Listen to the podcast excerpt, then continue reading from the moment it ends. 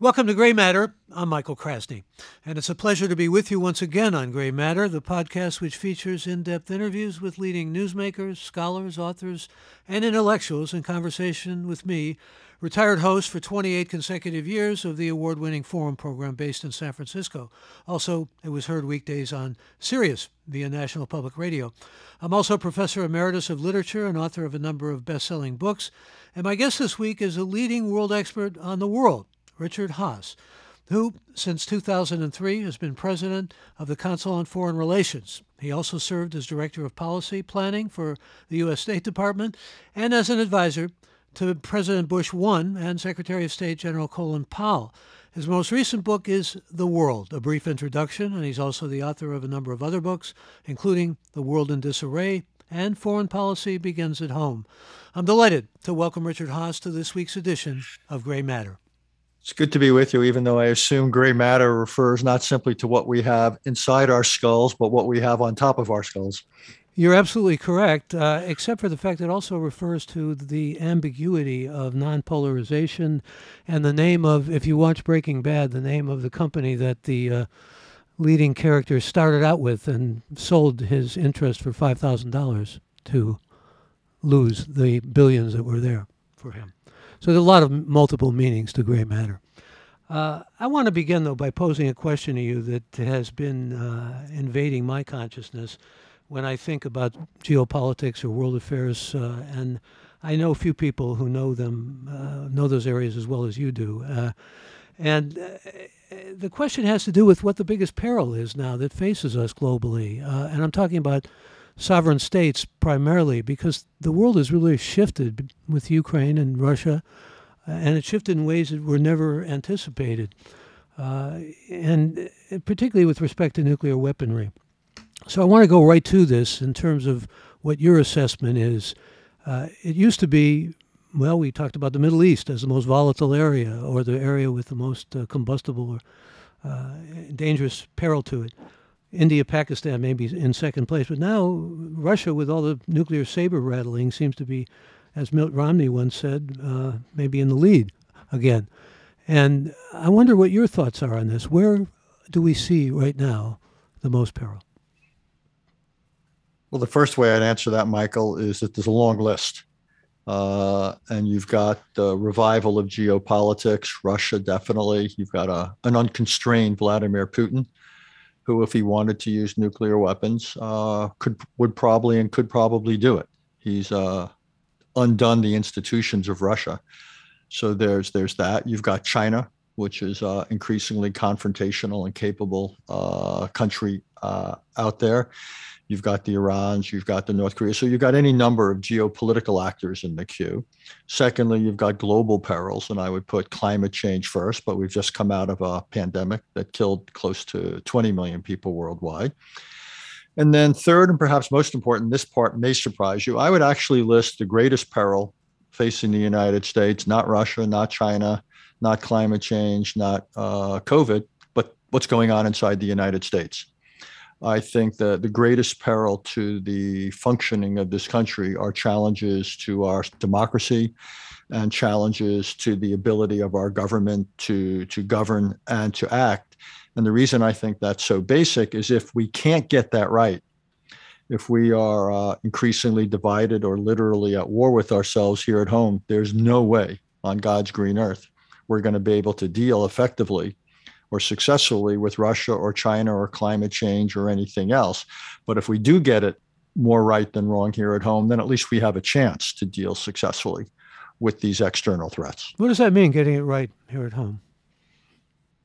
It means having a, a government that can can function. It means not having wide scale or large scale uh, domestic politically inspired uh, violence. It means the ability to be somewhat reliable and predictable because the gap uh, between representatives of various pa- parties is is limited. So the rest of the world learns uh, that our friends can depend on us for their security, and our foes have to respect us.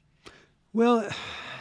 You know, I'm also concerned about the fact, though, that we're in a nuclear phase that we've never been in before. Um, the fact is uh, that Bill Clinton got uh, Ukraine to pretty much remove their nuclear weapons, and some might argue that that meant uh, no longer mutual assured destruction, and Putin gave him more carte blanche to do what he's done.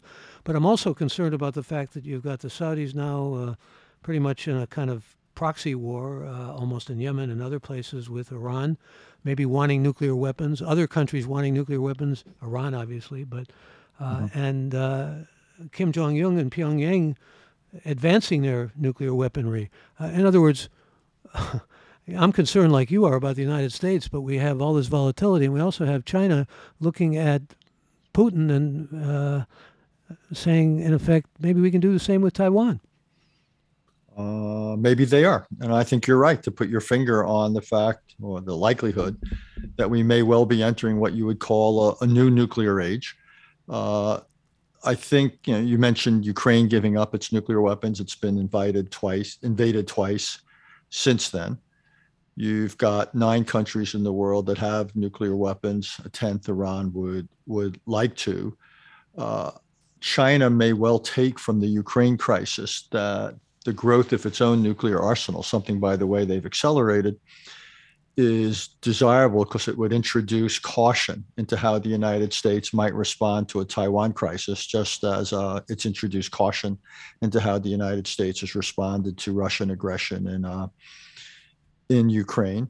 And it's quite possible that if the United States becomes less reliable or even more unreliable, that countries around North Korea and China will say, hey, we need our own nuclear weapons. And the same would hold, as you suggest, for countries in the neighborhood of, of Iran.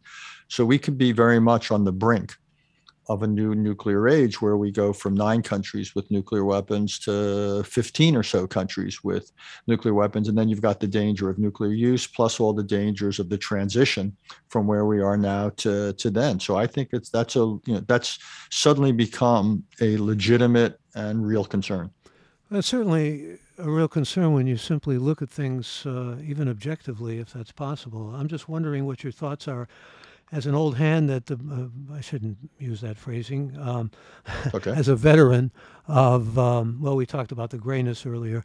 Uh, as a veteran of diplomacy and certainly trying to make the world a safer place. Uh, diplomacy, sanctions, uh, some might say limited efficacy, the same with uh, maybe freezing assets.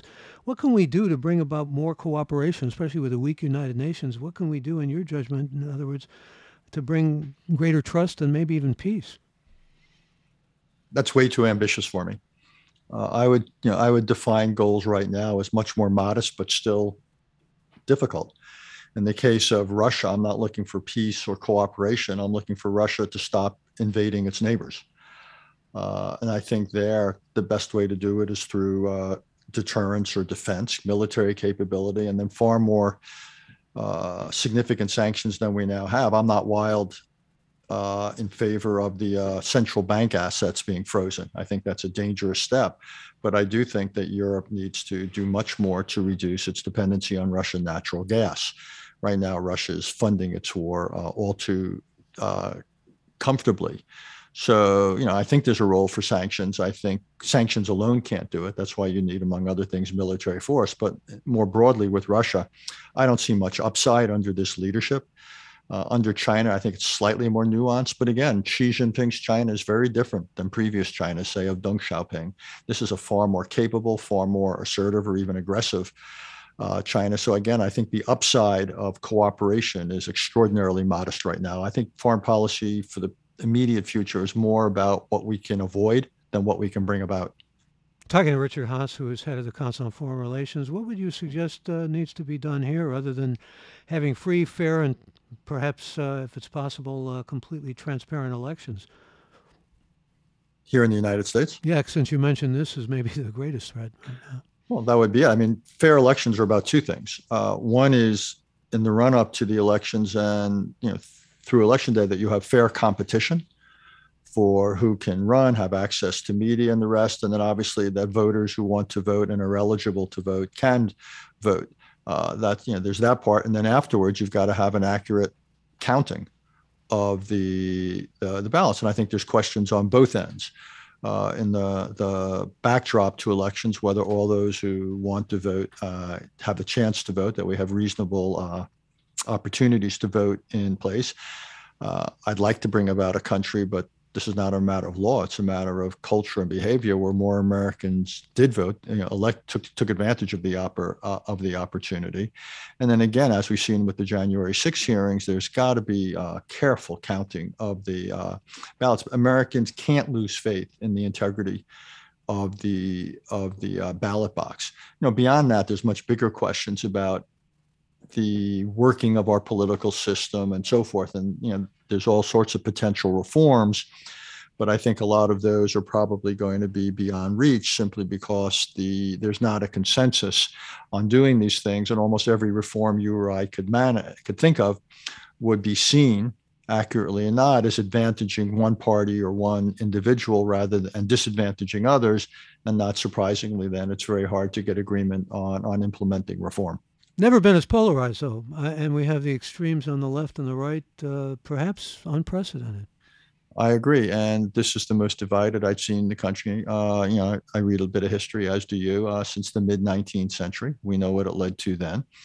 Uh, I'm not predicting a second civil war, though. I think the idea of widespread political violence has become all too imaginable. We narrowly escaped it after this past election in, in November 2020, January 6th was a taste of what we could experience. And I can imagine contested elections in the future, if, particularly if you had local officials who clearly tilted the uh, playing field in favor of this or that candidate or party, and others would feel they had been disenfranchised and would take to the the streets. Uh, look, that's the danger in any democracy. If people lose faith in the system, as being a place of a fairness and opportunity, they will go outside the system. And we have got to be mindful. I think, to me, Michael, the real lesson of the last few years is that we've got to be cautious with our assumptions, things that you and I never talked about in the past.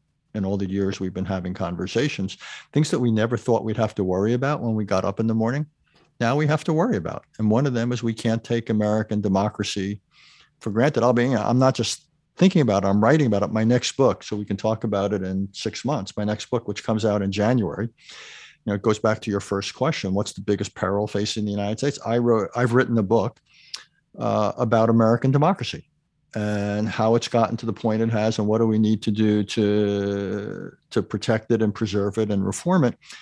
And uh, and I've written about that, even though I'm a foreign policy, national security guy, because I'm I'm deeply worried about it.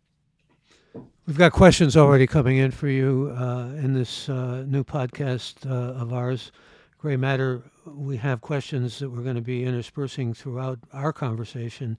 Uh, this is from uh, someone in Cape Town, uh, South Africa, named Hasmuk, who wants to know. Says the African Union chair met Putin on Friday concerning food shortage in Africa, worsened by Russia blocking Ukraine exports of grain. Africa mm-hmm. is mostly marginalized in global affairs. Your thoughts? Couple of thoughts. Uh, Africa doesn't have a large voice in in, in international affairs. Uh, the African Union is modestly helpful dealing with certain governance issues, economic issues in, in, in, Africa, but not more than that. The two most powerful countries in Africa, Nigeria and South Africa, don't have more than a uh, a regional footprint. I think the good news about Africa is it's unlike Europe or the Middle East or Asia, it's not overwhelmed by interstate problems, problems be- between countries. The real issues are internal and governance. And I think the biggest issue for Africa over the next 20, 30, 40 years is going to be demography. It's the one part of the world that's going that's going to experience fast growing demography. Africa is going to have an extra billion people over the next half century. And the question is, will there be you know, the the educational opportunity, the jobs, uh, the, the medical systems, and the rest to, to give them um, the, the lives they need and deserve. And, and the immediate you know, question, you know, side of the question dealing with the world food crisis, yeah, a lot of the countries who are going to most experience pressures from food because of what Russia has done will be uh, in Africa. Just as an aside, Africa is also going to experience the lion's share of near-term problems because of climate change it's going to increase dramatically the number of internally displaced people and, and refugees. The real question is whether the, the world can is willing and able to act to get Russians to lift the blockade on uh, Ukraine's ports. Ukraine is you know, one of the principal shippers, exporters of uh, grain and foodstuffs to the world. My guess is not in terms of Putin allowing it to happen. He'd only be open to it happening if we if we lifted sanctions against Russia. We're not going to do that for for good reason. So the question is, can one way or another you get more grain out of uh, Ukraine over land, say through Romania, and then they could ship it out? Or is the world willing and able to take uh, action, for example, as some have suggested, to escort merchant ships and to dare the Russians to shoot merchant ships carrying grain to the rest of the world? I don't know if we're going to be prepared to do that. I don't know how the Russians would react, but it may come to that before this war uh, is resolved. And yet, we're seeing uh, in Ethiopia and Somalia, Nigeria, and one also has to include, of course, Yemen and Egypt, um, terrible food shortages because of what's going on in Ukraine, aren't we? Absolutely. We're seeing two things. We're seeing food shortages and we're seeing price hikes. Uh, the price of food is going up uh, dramatically. So the potential for this triggering political instability, famine, social disruption is is great. Uh, uh, there's no evidence that Mr. Putin cares one iota about any of uh, uh, of this. I also think we've not been particularly effective, we the United States, at rallying a lot of the world against Putin. I think we've talked way too much about democracy.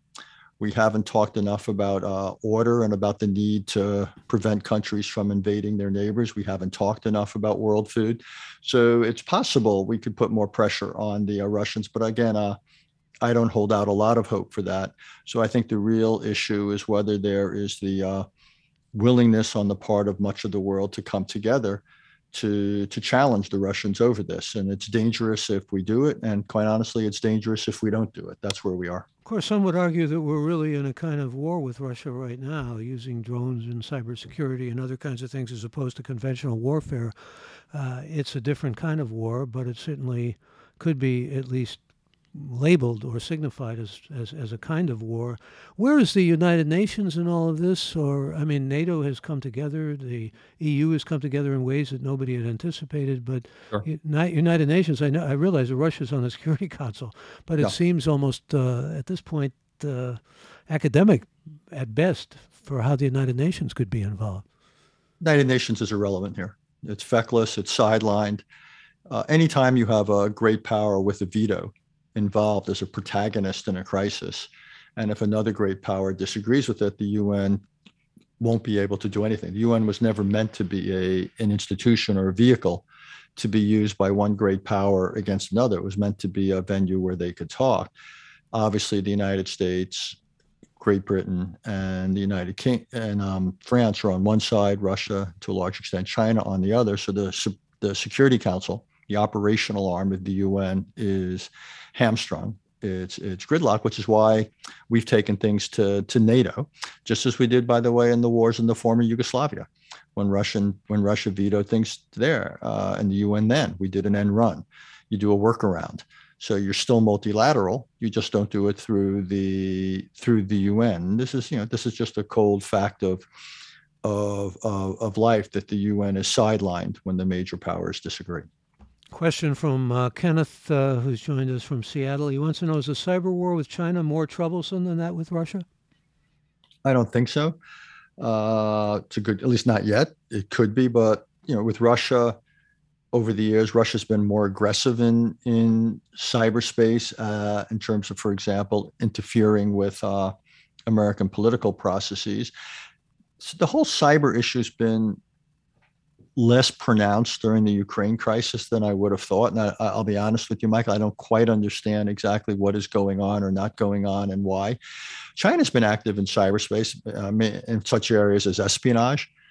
If you remember, it got inside the Office of Personnel Management in Washington, got access to millions of records in terms of the theft of intellectual property, something that China has done uh, They're stealing far more frequently. of that than any other country in the world from the United absolutely. States. Yeah, absolutely. And no, it's again, it's part of the argument about we let China into things like the World Trade Organization on the assumption that its behavior would moderate, that it would play the game by the rules, and instead they took advantage and exploited getting in and essentially cherry picked those things they wanted from uh, being integrated into the uh, world. If there ever is a crisis over Taiwan, I would think cyber could and would play a significant role, and that China would try to use cyber uh, offenses early on in order to blind uh, the United States, Taiwan, Japan, in order to interfere with our military uh, actions. And I expect we would uh, we would act in kind. Again, we're talking with Richard Haass, head of the Council on Foreign Relations. And uh, let me thank uh, the listener from Seattle. And here's another listener and someone who's with us this morning. Joe Phillips wants to know Will the potential threat of economic downturn worldwide, with the potential threat, how do you see that affecting uh, the United sanctions against United unified sanctions against Russia?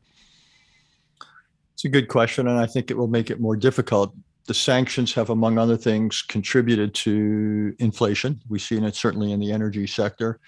More broadly, it's yet another factor that's complicated supply chains and the movement of goods around the world. And you will have some pushback. Uh, we're already seeing it potentially in Europe. We could see it here. And so you have this combination of fatigue with the war, war fatigue, and then a certain degree of sanctions fatigue. And I, that worries me that we will lose some of our willingness or ability to to play the long game and Russia will will not. So I think that's a that's a legitimate concern that that caller expressed.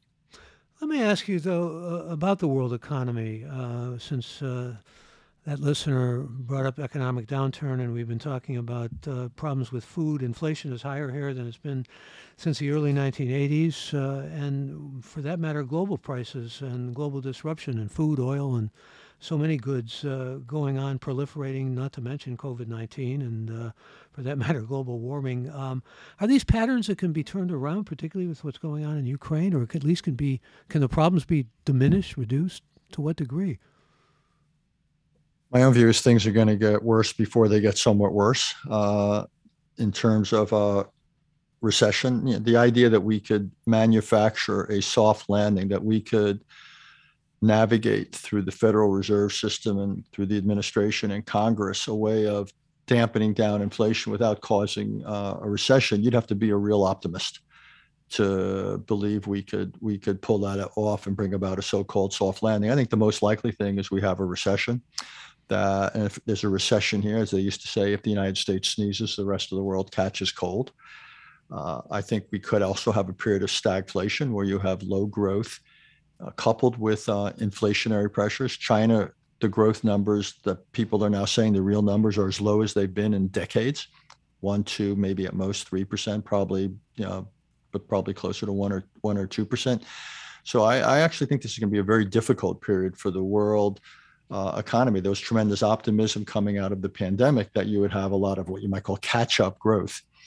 And I largely because we mismanaged uh, the, the economy here, I think the United States and a lot of the rest of the world will pay something of a price for it. And you know the war has obviously played into it by uh, increasing pressure on energy prices and other prices, so you know commodities and other things that have to move by sea. Another question from South Africa. Outside of the reaction and mobilization against the Russian invasion, can you comment on Biden's foreign affairs foray to date? China, North Korea, Iran all seem to have relegated below the White House radar. Well, I wouldn't say that. I think for most Americans, when they get up in the morning, it's true that foreign policy is not their priority. They're much more concerned about inflation, the price of gasoline, the price of food. They're much more concerned about uh, things like of crime in our cities, which has gone up. Uh, obviously, these mass killings uh, in certain places like Texas, tremendous concern about the southern uh, border. This week, you'll have all sorts of reactions to Supreme Court decisions, among other things, dealing with uh, abortion in the United States, or access to uh, abortion. So it's true that foreign policy is not at the top of the concerns of most most Americans. Uh, so I think the administration is reacting to that. That said, they've had an active foreign policy, whether you agree with it or not, whether it's not just Ukraine, but vis-a-vis China, uh, vis-a-vis uh, Afghanistan, vis uh, Iran. I think a lot of these areas I would take issue with. I disagreed with what we did and how we did it in Afghanistan. Uh, I, I, wish our China policy had some other, shall we say, dimensions. uh, to it. I don't think there's a strong case for trying to get back into the 2015 uh, JCPOA with with uh, with Iran. So we can, we can go around the world. So I, you know, but I think the most noticeable upside about the administration's foreign policy has been the uh, reviving America's uh, alliances in Europe and Asia and strengthening such you know certain new groupings like the Quad, the creation of AUKUS. Essentially, what we have in Europe is a revived NATO against uh, Russia, and what we have in the Indo-Pacific, as it's now called, we have uh, you know stronger we have stronger alliances and stronger strategic partnerships. I think that's been the the biggest upside of the administration's foreign policy. But again, I'm as critical as anybody about Afghanistan, about the lack of tr- a trade policy. Uh, and you know, I question the wisdom of what we're doing vis-a-vis uh, vis-a-vis Iran. I share, I share your concern about Afghanistan. I mean, the exit was a disaster and a debacle, but I'm also interested in what you see ahead vis-a-vis Afghanistan. Um, there's um, some concern now, for example, about Taliban promises they didn't quite come through with women the way they said they would, and I don't know about Al Qaeda either. I mean, are they going to bring Al Qaeda back? Uh, we certainly can't trust them when they say no more trust with respect to how they uh, comport themselves with women than how they comport themselves with uh, respect to what I'm talking about here. That is uh, the alliance that they've had in the past with Al Qaeda. Socially, you're exactly right in terms of the society they are bringing back, and their pledges haven't amounted to much, if anything. In terms of groups like Al Qaeda, it's hard for me at times to know what's a question of will and what's a question of capability. And also, when you speak about the Taliban, my own view is it's still a little bit hard to think about it as a single national unified entity. There's a lot of decentralization and, if you will, local factors. But I assume that whether it's out of a, a lack of will or a lack of capability, one way or another, groups like Al Qaeda, other terrorist organizations will make real inroads into uh, into Afghanistan. I think that's one of the price, part of the cost we will pay for what we for what we did in our departure. Well, is it uh, foolish to say that we can be more sanguine about uh, the Hydra, a number of the Hydra heads of ISIS having been cut off and decapitated, that they're certainly not as dangerous as they once were by any stretch? These, but these aren't so much organizations as they are networks, and they come back. So yes, you can make progress, but particularly, you know, what we were talking about a few minutes ago. If you have world, if you have food crises, if you had climate change, you're going to have a lot of governments around the world that are simply not going to have the capacity to police what goes on within their own territory. You'll have a lot of people who are desperate.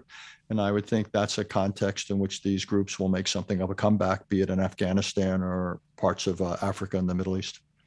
Merrick Garland has gone over to try to bring some justice uh, with respect to Russia and make the international court a place where war crimes will be tried. Uh, just how likely is this to take place, and to what extent, in your judgment? the United States has only limited standing, given our own views about the International Criminal Court. Uh, when it comes to you know what the Russians have done, I don't think that there can be any serious debate. They have committed war crimes, and they continue to commit them on a daily, if not hourly, uh, basis. This is a brutally pursued war against civilians uh, for the most part. Uh, that's all. That's what war crimes. That's those are fundamental war crimes.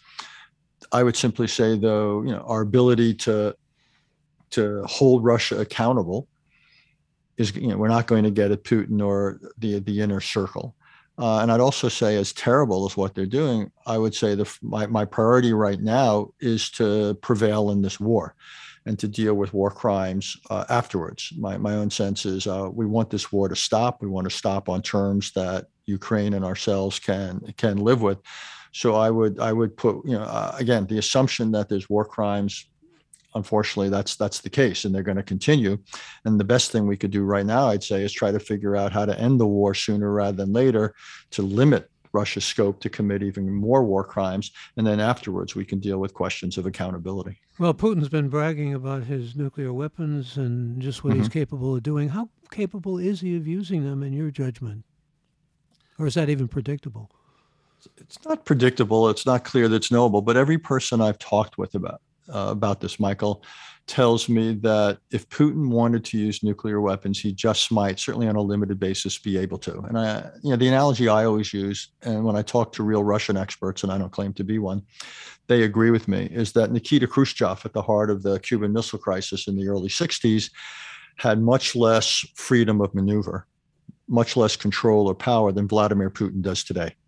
Vladimir Putin has systematically deinstitutionalized Russia. He's hollowed out its institutions and as a result hollowed out its controls and constraints. So my my concern is if he wanted to use nuclear weapons, certainly on a limited basis, he might well be he might well be able to. We certainly can't assume that he would not, and that's one of the reasons that we do have to proceed with a bit of uh, with a bit of caution here. Our guest is Richard Haass, head of the Council on Foreign Relations. I'm Michael Krasny, and a question from the UK from Mansfield from Dennis, and thank you for the question, Dennis. Dennis wants to know we're shifting to another area of the world. How would the UK's threat to break international law and the new Northern Ireland Protocol bill affect its standing beyond the EU? Well, let me just say uh, I'm no fan of uh, Brexit. I thought it was, uh, to use a, a, British football analogy, an own goal. Uh, I never understood the the rationale for it, and one of the casualties of it, I believe, ultimately could well be the United Kingdom. I believe this will increase centrifugal tendencies, certainly in uh, Scotland, as well as uh, Northern Ireland. I have strong views about Northern Ireland. I was the U.S. envoy to the Northern Ireland peace talks for three years, and then subsequently I was a uh, an international mediator invited in by the the parties that constitute the Northern Ireland uh, executive. So I've got strong views uh, about it. Britain uh, made certain uh, the United Kingdom made certain uh, commitments, and one was to honor the the Good Friday uh, Agreement. You cannot create then a de facto or de jure border between uh, the Republic of Ireland and Northern Ireland, and the idea that now the government wants to revisit that, I would say, is unacceptable. So you know, so I don't I don't like what they're doing you know locally i don't like what you know i i don't like when governments go back on their international obligations. The, the whole process of getting peace in northern ireland was a hard you know it was a, it was a hard fought effort. Uh, the troubles claimed what three you know over three thousand lives over the course of those few few decades.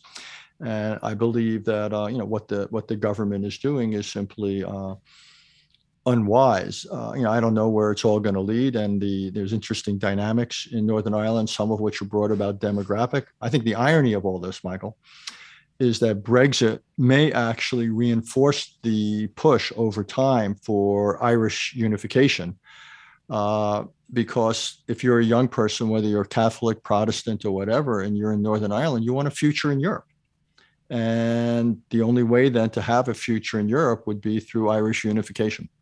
So I, I, I believe one of the great ironies of what has happened here is that it may actually reinforce pressures over time, not immediately, but over time to to bring that about. But in the short run, the government should honor its its its, its obligations. But you, you can't, you know, more broadly on you know, on Brexit, you know, they promised economic gains. Just the opposite. This has been an economic fiasco, and they promised uh, that they would you know, observe their commitments under the Good Friday Agreement, and now they want to go back on them. So I, I hold their I hope their feet are held to the fire here. You want to say something about Boris Johnson and all of this? I think I just did. That's what I thought. Uh, here's Eric from Washington, D.C. Eric wants to know Do you think a resurgent Russia will push the EU towards greater unity and cooperation, or will it be a nail in the EU's coffin, especially as NATO follows its own mandate? It's a good question. I think the EU has taken on slightly greater uh, political character, so a greater sense of purpose. So I don't think it'll be a nail in, in any coffin. Uh, I think more broadly, Europe has been galvanized by what's happened, uh, and it's manifested itself nationally. Say some of the decisions we've seen in places like Germany, the decision of uh, Finland and Sweden to apply for NATO membership. I think it's galvanized NATO. I think it's galvanized the the EU, and the EU is not spending most of its time thinking about Brexit anymore. It's it's it's it's talking about both European economic issues as well as uh, Ukraine. But the EU is going to face other difficulties. The the parliamentary elections in France uh, make France a much more complicated uh, member. And over time, the, some of the centrifugal tendencies in Europe are going to resurface. And I think a lot of them, to some extent, have been hidden because of the animosity towards Russia. So I think the the future of Europe is still, shall we say, uh, is still you know is still very much complicated. Yeah, let's stay with that for a moment because I was going to ask you about France and the recent election. Marine Le Pen gained a number of seats, a significant number of seats, but so did the far left. And uh, I was also thinking while you were talking about Sweden and Finland applying for NATO membership that uh, it's being held up because of Erdogan in Turkey. And Erdogan, you know, sees himself as a member in good standing of NATO, but to a great extent, uh, Erdogan has proved a bigger thorn than was assumed, largely because of his attitude toward the PKK, toward the Kurd, uh, what he considers the Kurdish terrorists, uh, I imagine. But this is a real impediment. Well, two things. In terms of France, it in some ways reminds me a little bit of what's going on in here and some of the other developed democracies. There's a greater degree of political polarization. And when one looks at the new parliament, it's going to be very difficult for uh, Mr. Macron, for President Macron to govern, to put together a working parliamentary majority. It may change from issue to issue, it may be very difficult. And you have a, a populism or nationalism on both the left and right, which I believe will make it very hard to to uh, to to govern there. In terms of Turkey, uh, Turkey may technically be an ally in good standing, but no one I know thinks of it as a, a partner in good standing.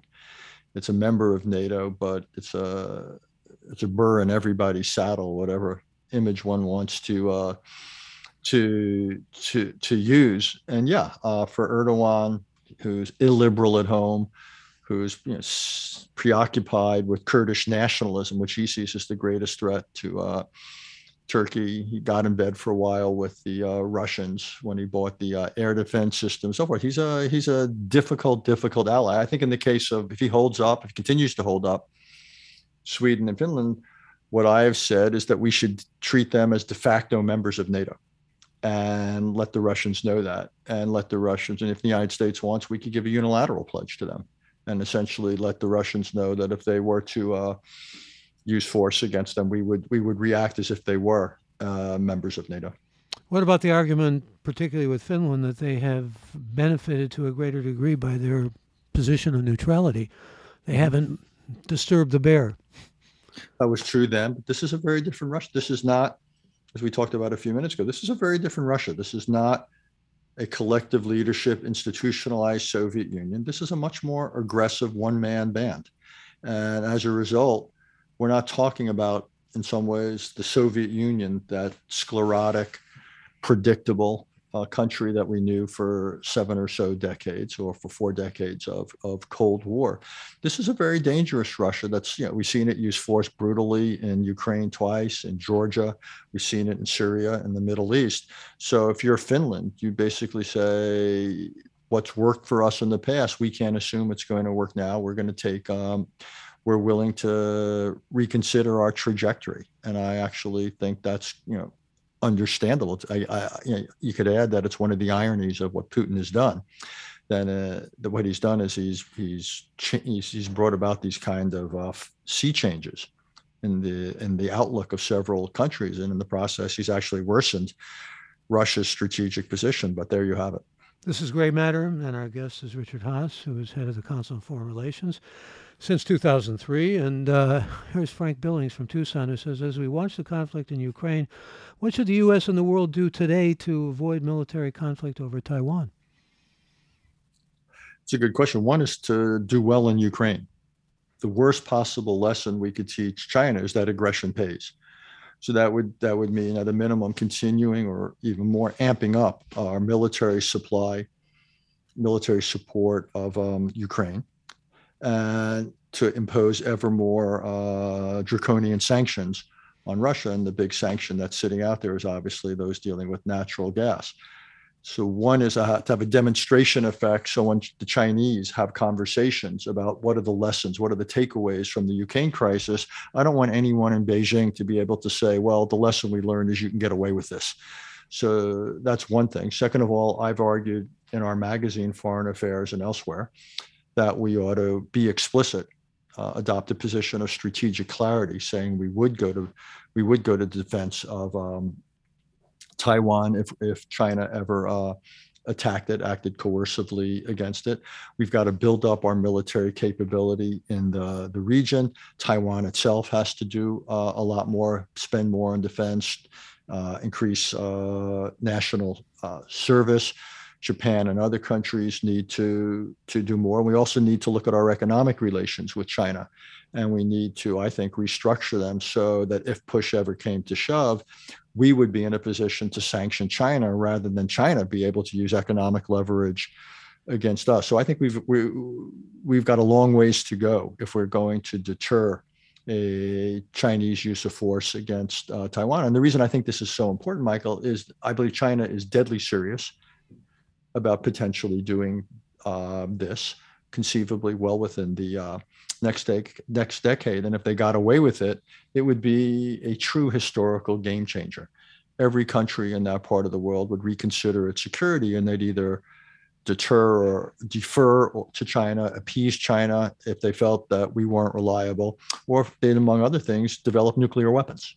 Uh, the Japanese and others would reconsider their strategic posture. And this has been the most successful, most peaceful, for the most part, uh, economically successful part of the world for decades. And if we wanted to change that, the best way to, uh, or the worst way to change that would be by allowing China to use force against Taiwan and, and succeed. So I think there's things we've got to do in Ukraine, vis-a-vis Ukraine and Russia, and there's things we've got to do, we've got to do locally. But when I look out over the next decade or so, which is Xi Jinping's likely tenure in China, I think this is uh, the risk of this happening is uh, is not negligible. And what about the risk with respect to China in the South uh, China Sea? I mean, there is real danger there too, isn't there? There's some. It's not the same. That yes, they've been militarizing the South China Seas. I think there we just continue to assert our navigational rights, and there's the danger of an incident more than anything. But that I'm less worried about because uh, it doesn't have the same psychological or nationalist uh, nature that Taiwan does, which really is the unfinished business of the Chinese Civil War. So I'm worried about the South China Sea, and that's why uh, I think it's important. We challenge Chinese claims. We have hotlines and all that to deal with incidents. But if you ask me to, to choose the issue, which I think is the greatest potential to bring the United States and China to conflict, it would be Taiwan. Again, my guest is Richard Haass, and wondering what your just to shift to another part of the world for the moment. Uh, what your thoughts are about recent changes, at least shifts in Central American countries. Uh, we still have the dictatorships uh, throughout Central America, Nicaragua, down into South America, Venezuela, and so forth. But also had uh, some interesting things occurring, at least from my perspective. Uh, an election in Chile of someone who's certainly deemed more to the left or for that matter, uh, more recently in Colombia. Colombia, yeah. Uh, with Petro, Gustavo Petro, uh, who is definitely more to the left. So, are we seeing things changing to some degree, or how do you speculate? The short answer is yes. And again, there's some parallels here, but what we're seeing the center get weaker, and we're seeing extreme left or extreme right in Brazil, you've had more on the right, but the coming election this fall in Brazil is between a rightist and a leftist. We just had that parallel in, in Colombia. You had the election, as you say, in Chile. We had Mexico a few years ago and the election of Lopez Obrador.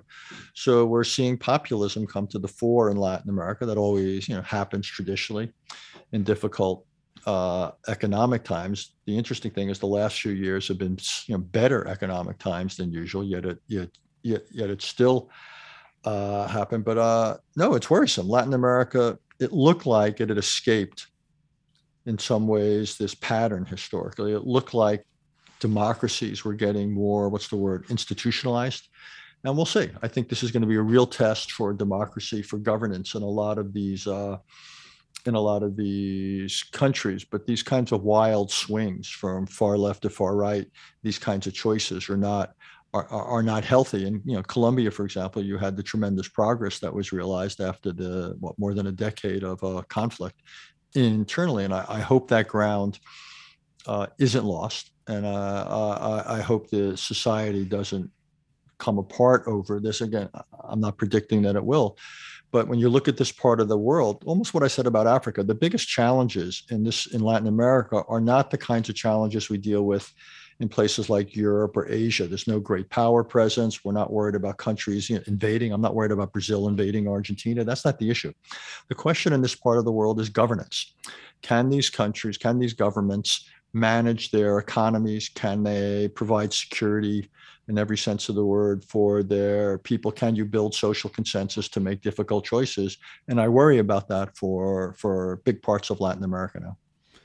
What about concerns with respect to the Middle East? We're going to see uh, Benjamin Netanyahu come back to power now that uh, Israel has essentially, uh, well, the present uh, government, uh, which is a coalition government, has, well, we've got another election coming up. Indeed, we have another election coming up, and it, I expect it'll be a close run thing. There's got to be election fatigue in uh, in Israel. No one ever gets a majority. Every single government in the history of the state of Israel has been a coalition. So you'll have an election, no party will get a majority, and then you'll have uh, the bargaining that starts and whether you can cobble together and Benjamin Netanyahu will be in the middle of it. So I you know, I can't at this point I can't give you odds, but could he be the next prime minister of Israel? Yes, sir. That's a real possibility. And let's talk about the Middle East for a while uh, because uh, things have shifted there too. You've got alignments now between Israel and Arab nations that never would have been anticipated. You've got the Saudis very concerned about Iran. The same is true, I think, uh, of Egypt and really throughout uh, a lot of the Middle East, uh, seeing Iran uh, and Yemen, for example, what they're doing with proxies in Lebanon and so forth the sands are shifting, and they're shifting in ways that uh, just a number of years ago never could have been predicted. You're exactly like you know. You and I are. Uh, this is great. You know, gray is the word of the day. So you and I are of a of a generation where so much of the Middle East revolved around the fault line between Israel and the Arabs, or Israel and the Palestinians. And that's been the case since 1948, obviously the 67 war and so forth. Then for a while, you had the fault line revolving around Iraq, and whether it was the Iran Iraq war, the Iraqi invasion of Kuwait 30 plus years ago, uh, then the 2003 Iraq war. Well, now we're in another phase. And I would say the principal fault line of the region now is Iran. And you've got uh, Iran with its you know groups like Hezbollah, its influence in Syria, its influence in, in Lebanon, its influence to some extent in Iraq. But on the other side, you have some strange bedfellows. And you've got Saudi Arabia, you've got the UAE, you've got Bahrain, and yes, you've got Israel. And so that's where we are. This is now increasingly the fault line of the Middle East. And you know hopes that the Iranian government would somehow fall or evolve are not going to happen. It's a it's it's entrenched for the foreseeable future and then some. They've moved pretty close to the precipice of getting nuclear uh, the prerequisites in place of uh, nuclear weapons. I don't hold out a lot of hope for diplomacy. So the question is now what happens next? And do the Israelis and others continue to use force, assass- targeted assassinations? uh, software and the rest to try to slow down the Iranian uh, nuclear program. There's one then what you do about the missile program, and then you still got groups like again Hezbollah, Hamas, and others. So when I look at this, it suggests to me that the Middle East is going to continue to be uh, unstable. It's going to continue to be turbulent. And I think the real, but the, the slight difference now is this question of the Iranian nuclear program has probably come to a head. And the, I understand the temptations to attack it, and those te- temptations may be irresistible. But Iran also has at its disposal lots of ways of responding, and I don't mean in the nuclear realm, but with you know shooting thousands of rockets into uh, Israel against densely populated civilian areas and so forth. So, you know, just when you thought the Middle East couldn't come to the fore again and get worse, the, the potential is that it could. And where do you see the Palestinians in all of this, particularly with respect to Abbas? Uh, talk about grayness. Uh, I mean, in every sense of the word, both age and uh, politically being uninspired. I don't think anything happens for now. Palestinians, the Palestinians in the West Bank have terrible leadership, unaccountable, no elections, and the rest. You've got the divisions in the Palestinian world between Gaza, where you have Hamas, and the uh, the West Bank. Then in Israel, you know, this election, the new election, won't produce a government that is based upon anything to negotiate. Indeed, it would probably be based upon not negotiating these issues. These issues are simply too divisive. So uh, I don't see any movement uh, right now at all uh, going on. So I think this issue just stays frozen. And what about the role of the Saudis? Uh, President Biden is going to be visiting Saudi Arabia, even though he essentially excoriated them, particularly for the Khashoggi assassination and for other Mhm. things that, uh, at this point, in fact, uh, it seems like the leadership of Saudi Arabia really, mm, if anything, has become closer uh, than ever to the United States because of the reliance now on oil uh, with what's going on in Ukraine. Or at least the United States has become more dependent on the Saudis. You know, we're not dependent on the Saudis for our own energy situation, but obviously the world and U.S. prices are influenced by them. Look, I, the president, as a candidate, candidate Biden talked about the Saudis being pariahs, the crown prince in particular. Uh, but uh, several things have come together that we simply, the administration was forced or is being forced to revisit it. One, as you say, is the whole energy situation. Second is the Iran nuclear program. Third uh, is the Saudis a few months ago introduced a uh, ceasefire into the war in, in Yemen from their side. You've got the possibility of uh, some type of a normalization between Saudi Arabia and, and Israel. So, for lots of reasons, the uh, president and the administration have come around to a more realistic point of view. We, you know, you, you, the, there's no way you, you can ignore Saudi Arabia or should for the next 50 years, which could be conceivably the tenure of this crown prince when he becomes king, uh, over the awful thing he did, which is not to say it wasn't awful or horrific, sup- uh, approving or ordering uh, the assassination of uh, Mr. Khashoggi, of Jamal Khashoggi. The, um, but so the question is, what kind of reforms can you get going forward in Saudi Arabia? Not simply so it does anything like this doesn't remotely happen again, but there could be other positive reforms. Uh, and what other types of cooperation can you kindle vis-a-vis Iran, vis-a-vis Israel, what have you? So I think that's where we are. It's not a pure foreign policy, but foreign policy isn't pure. It's a, it's a realistic one. I think we've also got to take into account that the crown prince is uh, popular in Saudi Arabia. And again, he's likely to be there for for you know, decades to to come. So the question is, how do we how do we learn to work with them, flaws and all?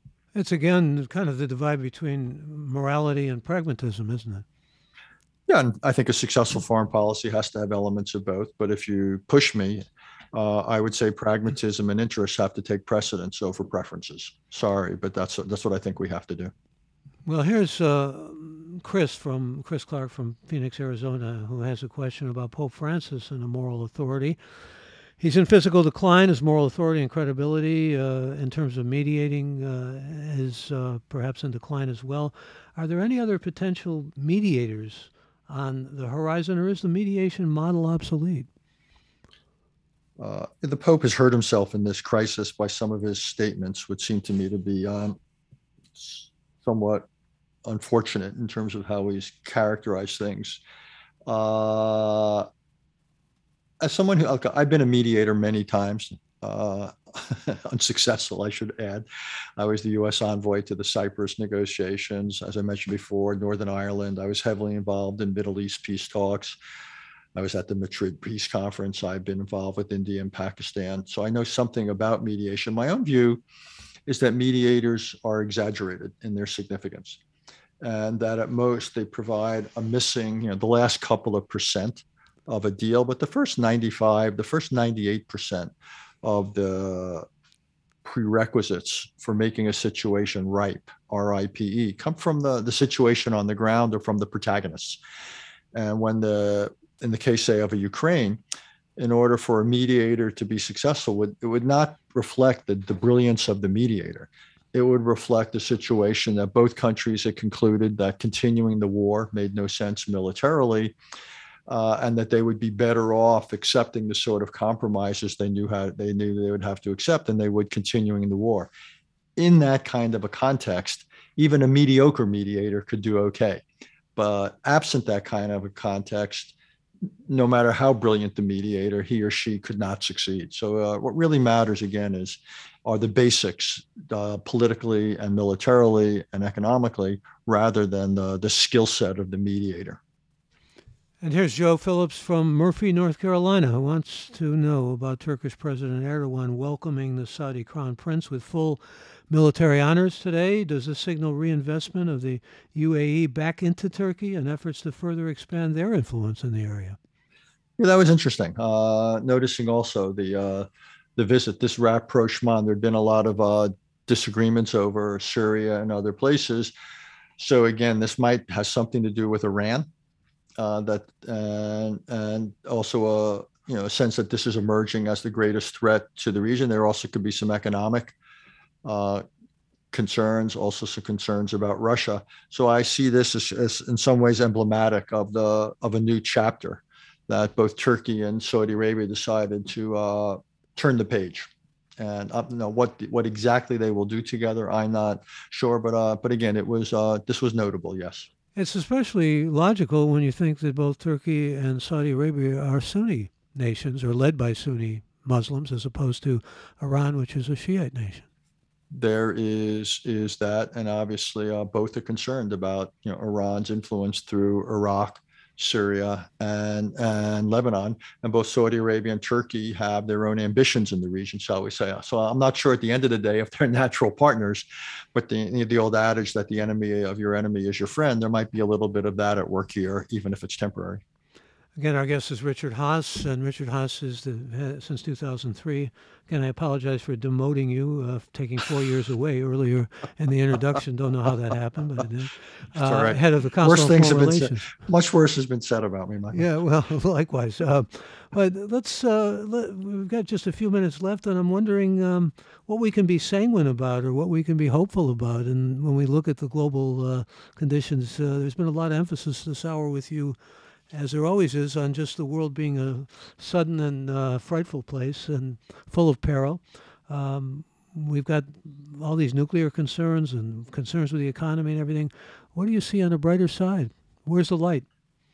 Yeah, I am a little bit of Debbie Downer, and I apologize. Uh, look, I, one is you know with COVID, I'd say the impact of technology there, the fact that these extraordinary vaccines came along, and even though millions of people died. Think, you know, one, a lot of that wasn't uh, inevitable, but two, think about how much worse it could and would have been had it not been for these vaccines, which also strengthen us uh, against uh, potentially against future uh, viral uh, outbreaks. I think that's an impressive uh, thing. my sense is, you know, the economic problems we're facing will be cyclical and temporary. so, you know, that in and of itself doesn't uh, work. That doesn't bother me particularly uh, much. On climate, again, there could be some technology, technological breakthroughs that could help us, whether it's things with batteries or a new generation of nuclear power plants. It comes down then to uh, political will. Uh, I like the fact that both in Europe and Asia, you're seeing alliances and partnerships be much more robust than they were only a year ago. I mean, if we had had this conversation six months or a year ago, Michael, would have been inconceivable to imagine the strengthening of NATO, Finland, Sweden wanting to get in, the Germans doing what they're doing. So I think you know, Putin in that sense has done, uh, amidst all the awfulness, has done us something of a uh, favor. Uh, so I, I, see some good things uh, out there. History is always a, a, competition or a balance between forces of order and disorder. So you're right. I'm more. I see more on the potentially on the negative side of the ledger. And a lot will hinge on what happens in Ukraine. That we show, I think it's really important that we show that aggression doesn't pay, that militarily it can't succeed, economically, Russia will pay a price. Uh, I think that would influence Chinese calculations not to use force against Taiwan. And, you know, somewhere in the next decade, you're going to have transitions probably in both Russia and China. And I'm hoping that the future leaders of those countries take a lesson from the pariah status that Mr. Putin has given Russia from how China has created far more enemies on its borders than it used to have. So I don't assume that the current disposition of China and Russia is somehow locked in permanently. So you know, we'll see how things we'll see how things uh, play out. There's very little about history go, going forward that's that's inevitable. So I actually think uh, there's no reason. You know, there's reasons to be concerned, but not reasons to be immobilized or feel that uh, bad things are, are somehow baked into the cake. Well, as a serious student of international relations, I've always believed that you really can't tell where things are going to go, uh, just like human affairs in general. Even on the personal level, let alone the state and national levels, things can occur that just surprise and completely take us uh, kind of on the blind side. Just a quick question since you mentioned Germany, there's been some criticism about the new leadership. On the one hand, they seem to be extending more toward helping with Ukraine, but now they've come under some fire for not helping enough. You're right. There's uh, glass half full, glass half empty. They've come farther than I've ever thought they would have in a short amount of time, but they now seem overly concerned about not alienating Russia, not doing too much for Ukraine, the uh, and not doing nearly enough on the energy front. They continue to close nuclear plants. They're now, you know, doing more with coal. I don't see them doing enough to roll back their dependence on natural gas. So yes, it's it's it's equal parts uh, encouraging and disappointing what we're, what we're seeing. Well, on that note, let me say it's always a delight to talk to you, to get your wisdom and get your perspective, uh, which is broad and extraordinary in so many ways. And uh, we will talk again. Always enjoy talking to you. Thank you, sir. Good to see you in your your, your new uh, vintage here uh, is- with with gray matter. It is a new vintage, and uh, we're very hopeful about it and excited about it. Richard. Haass again is head of the Council on Foreign Relations and has been since 2003. Conclude with per- perfect symmetry there from where I began. Thank you, Michael. Thank you, Richard.